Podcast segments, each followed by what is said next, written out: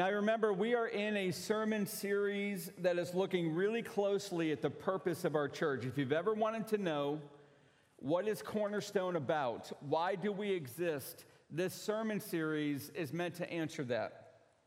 And it goes like this our purpose statement. The Cornerstone family of churches, remember, we are a multi siting church, one family, one body, but several campuses. The Cornerstone family of churches exists to bring glory to God by making disciples of Jesus Christ who love God, grow together, and serve others. And you can boil that down, and that's what's on these t shirts. Love God, grow together, serve others. We're beginning to look now at the serve others portion of that purpose statement. What does that really mean? And we're going to take a few weeks to really unpack that, but I want to ask you while we begin if you were on church leadership here, how would you handle the following scenarios? A pastor from our area asks you to join an interfaith team that's made up of Muslim imams, Catholic priests, Jewish rabbis, Protestant pastors, all of whom are going to work together to create programs for the city of Easton. How would you handle that if you were asked to be on that team? Or what would be your response if a church from Southside Easton asked if there was any financial help that we could give, Cornerstone could give to them to repair their roof and help replace their old, worn out lighting? Should we help them financially? How about this scenario? A small East End church loses their lease on the space that they were renting and they need a, a place to worship. Will you open your doors to provide rent free space? A Lehigh Valley organization that we partner with no longer centrally focuses on teaching God's word, should we continue to support them financially? Or a community center calls you and asks you to say the prayer for their Christmas tree lighting ceremony, but you're told very explicitly that you cannot mention the name of Jesus Christ. Now, all of these have occurred and a whole lot more. And each of them have something in common, and it's biblical partnership. Partnership in ministry is probably not something that you think a lot about. But when it's done well, it is beautifully strong, and it's one of the best examples you can find for a church that understands its purpose. We're going to turn to Philippians 1. Let's get our Bibles open. Let's observe five things. I'm going to give you them one at, one at a time, and they all have to do with biblical partnership. So I have five points. We're going to hit them quick, and we're going to learn how do we, when do we, why do we partner with churches and organizations around the Lehigh Valley and around the world? I want to start with Philippians chapter 1. I want to start at verse 3. Let's read it together. You can follow along with me. I thank my God in all my remembrance of you, always in every prayer of mine, for you all making my prayer with joy. That sounds almost like a southern man reading that, doesn't it? It's a bit odd in its wording, but it gives us our point number one the joy of biblical partnership. Now, this is the Apostle Paul writing. And he's writing to the church at Philippi. It was a Roman colony city. And every time, now look what he writes every time that the Apostle Paul thought of the Philippian church, he thanked God. What dominated his prayers, and you remember, we're talking about the why and the how of biblical partnership. What dominated his prayers was gratitude to God for the partnership with this church. And his thoughts of them, they're not full of grief. If you read 1 Corinthians, 2 Corinthians, there's a lot of grief, there's a lot of correction. It's a hard book. Paul had to be pretty, pretty hard with them, but not with this church. All of his thoughts are of joy. And it lends to us really a principle biblical partnership should be full of joy. Now, again, I'm very much realizing that a lot of us likely do not often think of partnership. Well, we do within the church, Ephesians 4 style, where every part does its work faithfully. I get that. But really, the Bible is dominated from Genesis all the way to Revelation with partnership between churches, partnership between faith communities. It's something that we really need to think about. It's something that really forms part of the reason why we exist. We exist to be in biblical partnerships. And let me tell you why for a moment. And a lot of churches forget this, and it's easy for Cornerstone to forget this as well. The church was never meant to work as a silo. It was never meant to work thinking and feeling and operating as if it's the only community of faith in the area. So they never really interface, they never really talk, they never really do things with other churches. That's an aberration in the kingdom of God. That's not the way Christ centered churches should function. Well, if that's true, then, well, then how do we know when to partner? How do we know when not to partner? Which is really a lot more difficult. Well, one of the things that we're learning already is that biblical partnership should be full of joy. And whether that partnership is your marriage, think of that for a moment, because that is a form of partnership, or two believers that own a business together, that's a partnership or two or more ministries working together, it should be joyful. Your marriage should be joyful. That business should operate with joy. Churches working with churches ought to be joyful. But you might be mistakenly defining joy as emotional happiness. That's really not the definition of, emotion, of, of biblical joy. Because Christian joy can actually exist even in sorrow, even in loss, even in the midst of a difficulty or a trial. Remember what James 1 said Count it all joy, my brothers, when you meet trials of various kinds. If you're new to the Christian faith, that word trials means difficult circumstances that your faith is struggling in. We're to count it all joy, even in the midst of various trials. So, what is joy? Now, let me see if I can help you understand biblically a good understanding of what joy is. Joy is the sense of well being. You have to start there if you're going to understand biblical joy. It's the sense of well being that comes from being loved by another. And by the way, right there, if I end it, anybody, even a non believer, can experience joy. The believer, though, keeps it going. If you're going to understand biblical joy, it's going to go a little bit further. And our greatest joy is to know that God loves us more than we can ever realize. So it's a sense of well being that we can have with one another. Why? Because we together know that God loves us more than we will ever understand. God, the sovereign creator, the ruler of all there is, who is perfectly good all the time, who has everything in control, working out all of his will in our world. Those truths create our well being. And when we have that well being, we have joy. And that joy begins to bubble up. It begins to spill over in your soul and it causes you to rejoice. But again, I want you to note the source of that rejoicing. Look at Philippians 3. Just flip the page probably in your Bible. Look at verse 1. Finally, my brothers, rejoice how? In the Lord. He's the source. So now that sounds academic, perhaps. But I want to tell you that if you're looking for your joy in the world, you will never find it. You will find emotional happiness that is dictated by your circumstances.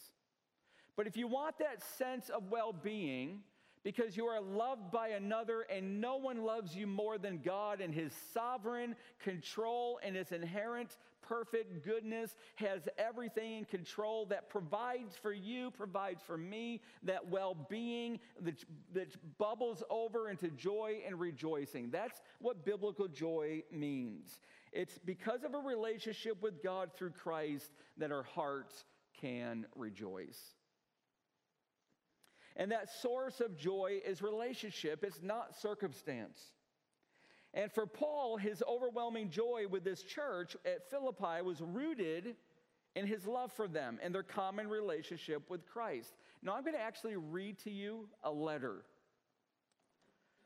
This was written by a guy named Saint Cyprian who wrote it in the third century to his friend Donatus. It's been recovered, and I'm going to actually read. It was translated from Latin into English. I want you to hear this and I want you to hear the joy, sense the joy that's in his heart. Cyprian is writing to Donatus, and here's what he writes This seems a cheerful world, Donatus, when I view it from this fair garden under the shadow of these vines. But if I climbed some great mountain and looked out over the wide lands, you know very well what I would see thieves on the high road, pirates on the sea, in the amphitheaters, men murdered to please the applauding crowds, all under roofs, misery, and selfishness. It really is a bad world, Donatus, an incredibly bad world. Yet, in the midst of it, now here, listen to this.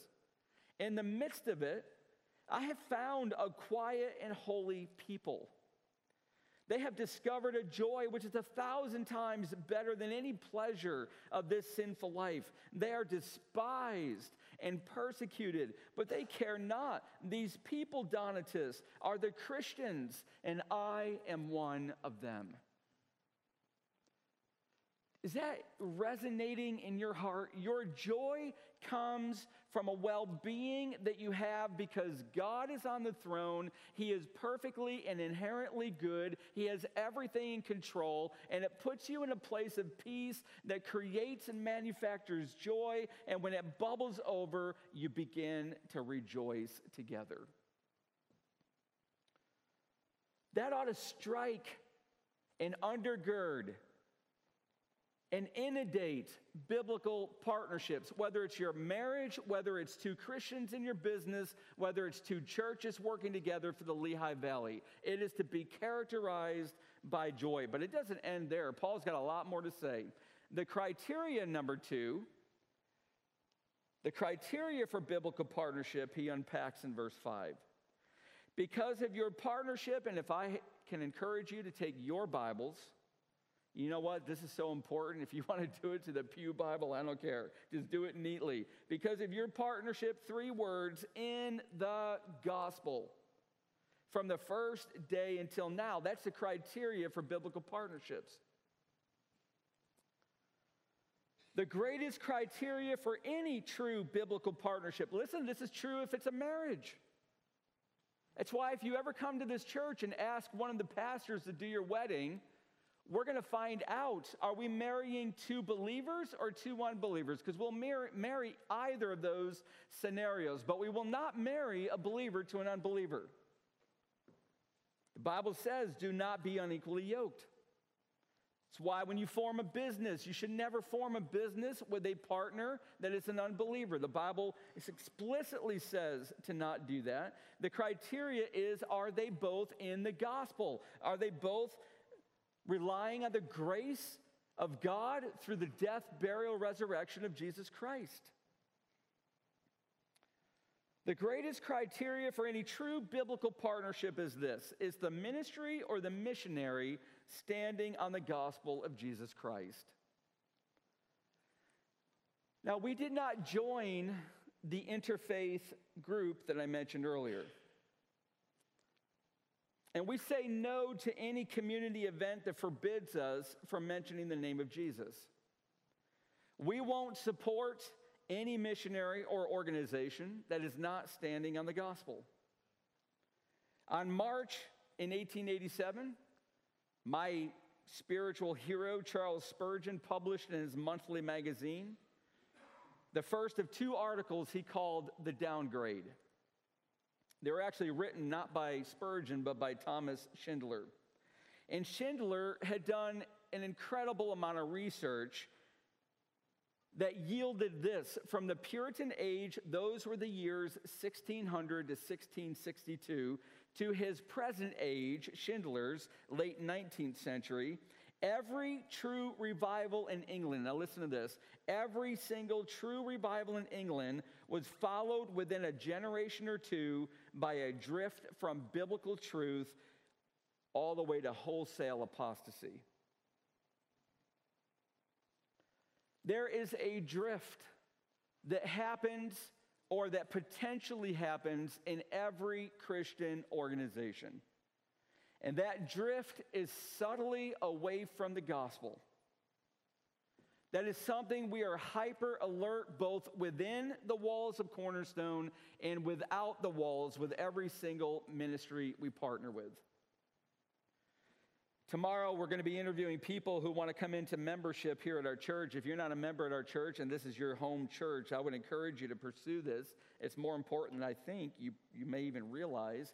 And the elders are charged with examining graciously the testimony in the life of each person that wants to be a member. Because why? Because membership is partnership, and each one of them are going to have an influence here. So we want to make sure they are standing on the gospel. And on the church level, the ones that do that interviewing are the elders. They're responsible to watch over our church's doctrine and our teaching. They examine my preaching, they examine whoever's preaching in this pulpit. And we know from Philippians 3, verse 18, for many of whom I have often told you, and now tell you even in tears, walk as enemies of the cross of Christ. Paul's talking about people within that church. He's not talking about opponents outside the church only. He's talking about those within the church. There are people, I got to tell you, just statistically, there's likely people in Cornerstone that come regularly that if they could, they would move us away from doctrine. It's all through the New Testament. And even in church membership, the criteria for biblical partnership is the gospel of Jesus Christ. It's the good news that Jesus has provided salvation for broken sinners like me, broken sinners like you, through his death on the cross and the resurrection life. It's the centrality of the gospel of Jesus that unites our biblical partnerships. That is the main criteria. But Paul goes on. He says you can have confidence in your biblical partnerships. Now, before we look at verse 4, let me tell you this. I'm a really, really big fan of hard rock music. I think some of you know that. I did a whole sermon series where I, where I introed sermon after sermon with some hard rock song. Well, one of my favorite Christian hard rock bands is Stryper. How many of you know Stryper? How many of you, if you could, secretly, you have never confessed this to anybody, but if you could, you would wear yellow and black leotards. Raise your hand really, really high. I'm one of them. I'm with you. Often in their songs, their lead singer, Michael Sweet, will hit that high note and he'll hold it for a while. Puts goosebumps on my soul, man. I'll tell you, I love that. Well, verse 4, Paul hits a high note with that word joy. And he's going to hold it for the entire letter. The entire letter of Philippians is resonating joy. And his joy with the Philippian church threads its way through everything he writes to them, even the very few minor negatives that he addresses with them. He does it so gently. And it's his joy for them gave him confidence, which is something that biblical joy does. Did you know that it does that in your marriages? If you have a sense of well being because you know God is in control and God is good, and that the two of you are standing on the centrality of the gospel, it can bring you such joy, and the result of that joy is confidence. This is the person that God had for me to marry, and it still is that person. It works the same in Christian business partners. Joy brings confidence. And when your heart is full of true biblical joy, it is full of confidence in what your God can do. When you're full of anxiety, which we all are prone to being, well, you're empty of confidence. You're going to lack joy. I've never ever met, and I do a lot of counseling, I've never met an anxiety prone person that's truly full of joy. They cannot mutually exist. So Paul writes, verse 7, and I am sure of this that he who began a good work in you will bring it to completion at the day of Jesus Christ. You hear the confidence? Now, I want, to hear, I want you to hear this. He doesn't put his confidence in his ability to bring their faith to completion. He doesn't even have confidence in their ability to bring their own faith to completion. Look at this that he who began a good work in you, he's going to bring it to completion at the day of Jesus Christ. That's what makes biblical partnership so desirable, so powerful. It's why we pray for our partners in ministry. We have confidence that God is working in them just like He's working in us. I mean, for instance, consider the McLaughlins. We just read their letter. They're our ministry spotlight for this weekend. You can clearly, if you know their story, you can clearly see the hand of God working in and through them. And when you truly get that, it will fill your prayers with confidence that God's hand will stay with them as they stand on the gospel. It's the same with Restoring Hope Ministry in Dungu, Democratic Republic of the Congo. It's the same with the missionaries that we support, the Kings in New York City, on and on. God will bring these ministries to completion. Look what Paul says at the day of Jesus Christ. What is that day? Well, he's going to actually write in Second Thessalonians and bring a little bit of light to what that means. He's going to say in chapter 1, verse 10, on that day, to be glorified in the saints and to be marveled at among all who believe. So that day is when Jesus comes back.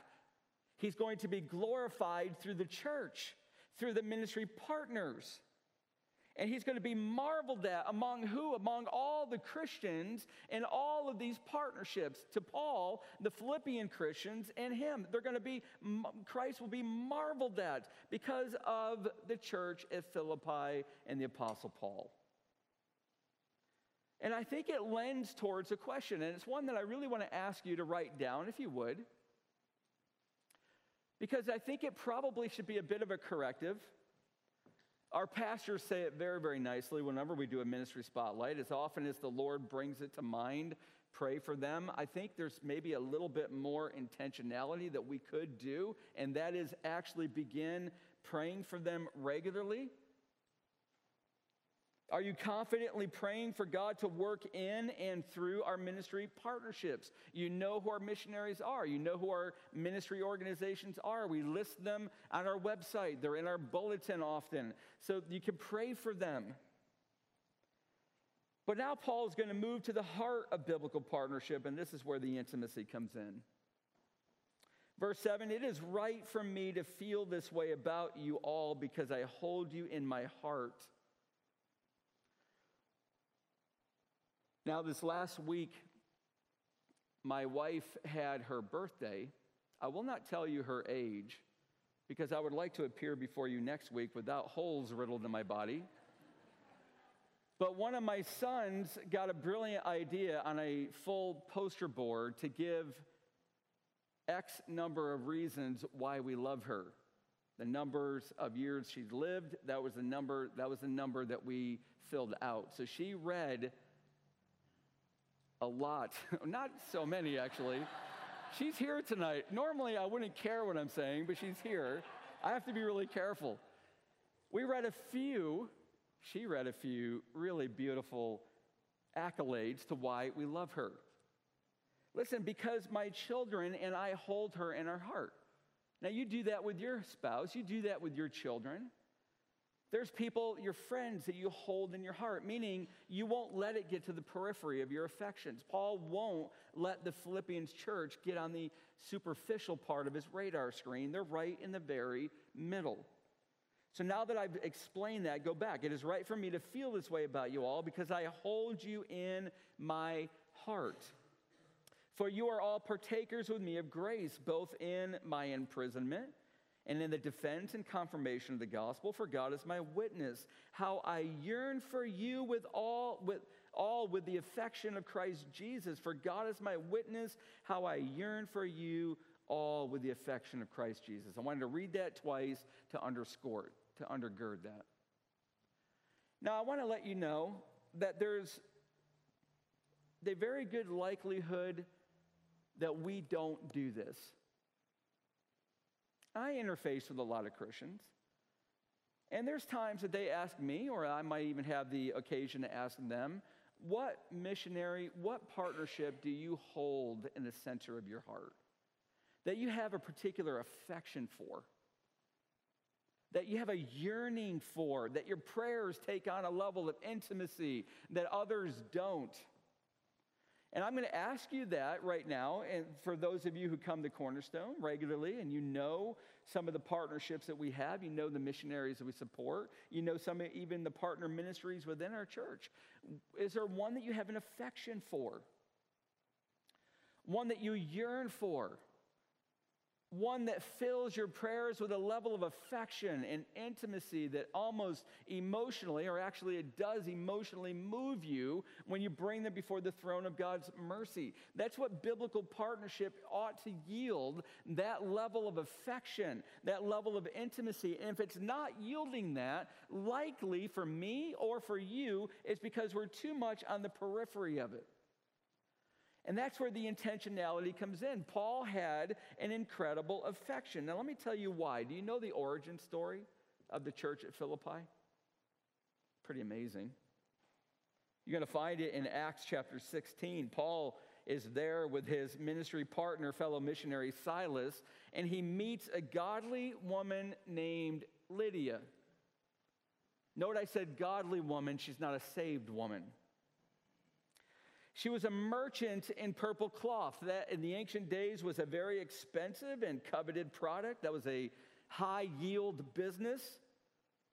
And the Lord opened her heart. The Bible explicitly says this. The Lord opened her heart to receive the gospel, what Paul had to say. And she and her family were saved and they were baptized. And they invited Paul and Silas to stay at her home. And on their way to her home, a demon possessed girl who was a fortune teller kept following behind them all through the streets of Philippi, yelling out, These men are servants of the Most High God who proclaim to you the way of salvation. And we would think, well, this is free press. This is actually a good thing. It wasn't a good thing, it was incredibly distracting. It was an unacceptable accolade from a demon. So Paul commands the spirit to leave her, which it did. But she was a slave girl, and her masters who owned her made a lot of money from her fortune telling, and they flew in a rage, and they dragged Paul and they dragged Silas to the city officials where they began to be beaten with rods, and they were thrown in a prison because of the accusation that they were disturbers of the peace. That was a serious, serious accusation in Rome. They're put in prison, their feet are fastened in stocks. It's incredibly painful. But they start praying. Paul and Silas. They start singing hymns, a little Stryper, I think, and the other prisoners were listening. And suddenly, a great earthquake took place, and the prison doors opened, and their shackles fell off, and the jailer came running. And when he sees that all the prison doors are open, the Bible says he took his sword out and he went to go kill himself with it because it was a severe charge to lose your prisoner. You're going to be executed publicly. But before he could kill himself, Paul yells out, Stop! Every single one of us are still here. And that jailer's eyes were open, and he asks Paul, How can I be saved? And he and his household put their faith in Jesus. They were all baptized right then and there, and Paul and Silas were taken to his home for dinner that very night. And the next day, they were released because they found out they were Roman citizens. It's an incredible origin story. It's amazing what God did to herald the beginning of this church of believers. It's a decade later that Paul wrote this letter. And he's in prison again. This time he's in prison not in Roman colony called Philippi. He's in, he's in prison in the Roman capital called Rome, and he's under house arrest in a rented house. And he writes that the church at Philippi, look at your text, were all partakers with me of grace. In other words, the church at Philippi was loyal to Paul. Supporting him in prayer and finances as well. They were sharing the struggle of making the gospel known. They were defending it against all enemies. They weren't ashamed of Paul, they didn't turn their backs on him. And both the church as well as he himself were given the grace of God to suffer for his name's sake. Verse 29 of chapter 1. They were partners bound to each other by the grace of God, and it only increased Paul's affection for this church. Biblical partnership ought to be threaded with our affection. But there's one more point that I think we can extract from this passage, and it's the goal of biblical partnership. Why do we even do this? Why do we partner? It's really sometimes difficult. It can be messy. Verse 9, it is my prayer that your love may abound more and more with knowledge and all discernment, so that you may approve what is excellent, and so be pure and blameless for the day of Christ, filled with the fruit of righteousness that comes through Jesus Christ to the glory and praise of God. The love and affection Paul had for this church led to some very specific ways that he was praying for them, and I would offer them to us as well. He prayed that their love would grow more and more. Now, I want to tell you something. Here's a caution that we're about to get. The Bible is going to put a corrective, and I want you to picture in your mind this metaphor. You've got a river called love that is channeled and directed by two banks, one called discernment and the other one called knowledge. If you remove those banks, you will become a codependent lover. And there are too many marriages that are characterized in that way. Love is never, ever to be divorced from, from knowledge and discernment. The Bible calls it this way we are to love in grace and truth.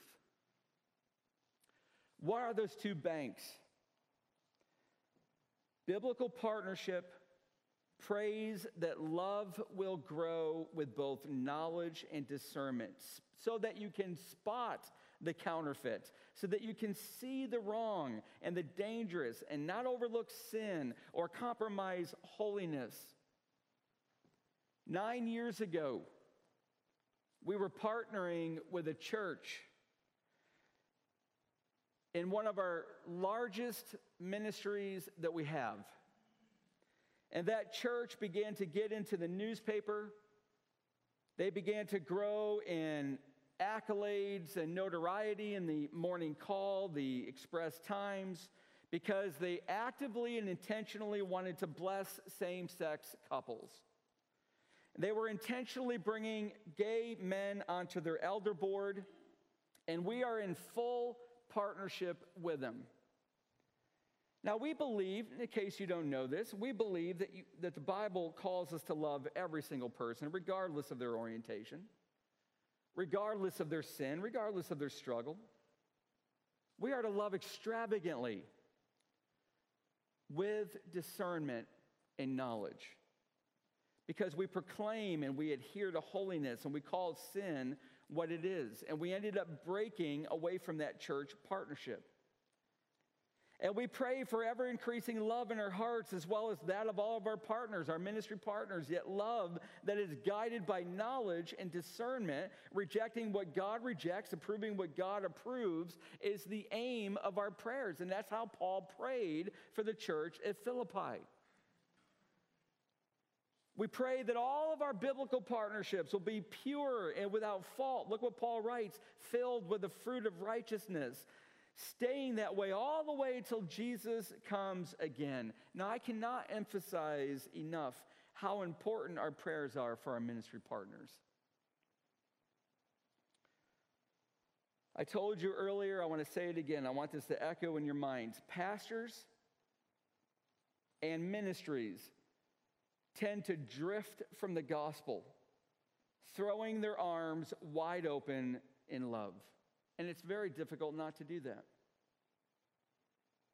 It seems weekly that we hear yet another person, another pastor, another ministry in the name of love, lacking discernment, lacking knowledge with holiness. They're abandoning Christ and they're walking away from the gospel. I'll tell you one of them only because it's been so public. When I was a youth pastor, one of the hottest books that came out was I've Kissed Dating Goodbye, Josh Harris. I've heard him preach, I've sat under his preaching at conferences. He was being used amazingly by God around the world, actually. And he was a pastor at a church, a Sovereign Grace Church. And it wasn't only about a month and a half ago that he made headlines by telling everybody that he no longer believes in the faith as he once did. He was walking away from the church. Listen, it's not prudent to look down our nose at Josh Harris or any other numbers of people. I could have brought in Rob Lowe, who also is not Rob Lowe, he's actually an actor, right? Rob Bell, who wrote Love Wins. I've read the book. Some of you may have read the book. The book has over 400 questions in it. Its entire thesis is at the end of the day, nobody's going to go to hell. Everybody's going to go to heaven. Love's going to win. God's love is going to win. That is arms wide open to love without discernment and knowledge. It's a drift from the gospel. You must pray. Listen, I'm going to boldly call you to this. You must pray that the pastors and the elders, the leaders of this church, never stray, never drift.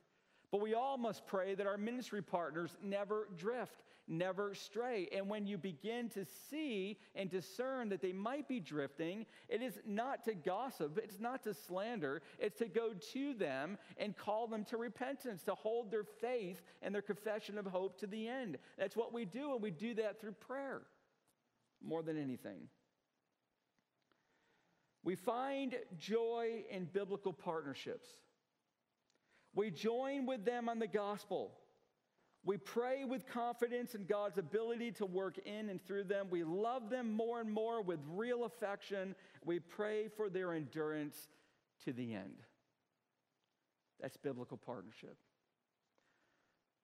Now, here's how I would end. I would actually invite you to tonight or tomorrow morning to read through this passage again, to let it sift into your soul, to really deeply anchor these principles into your own heart, and begin finding one or two of our ministry partners and begin praying with them for them like you've never prayed before. And watch the affection grow in your heart. Watch your joy increase. Watch your confidence in God enlarge. Watch the affection deepen and watch your care and your attention to their stand in the gospel sharpen. Love with discernment and knowledge. Amen. Let's go ahead and pray.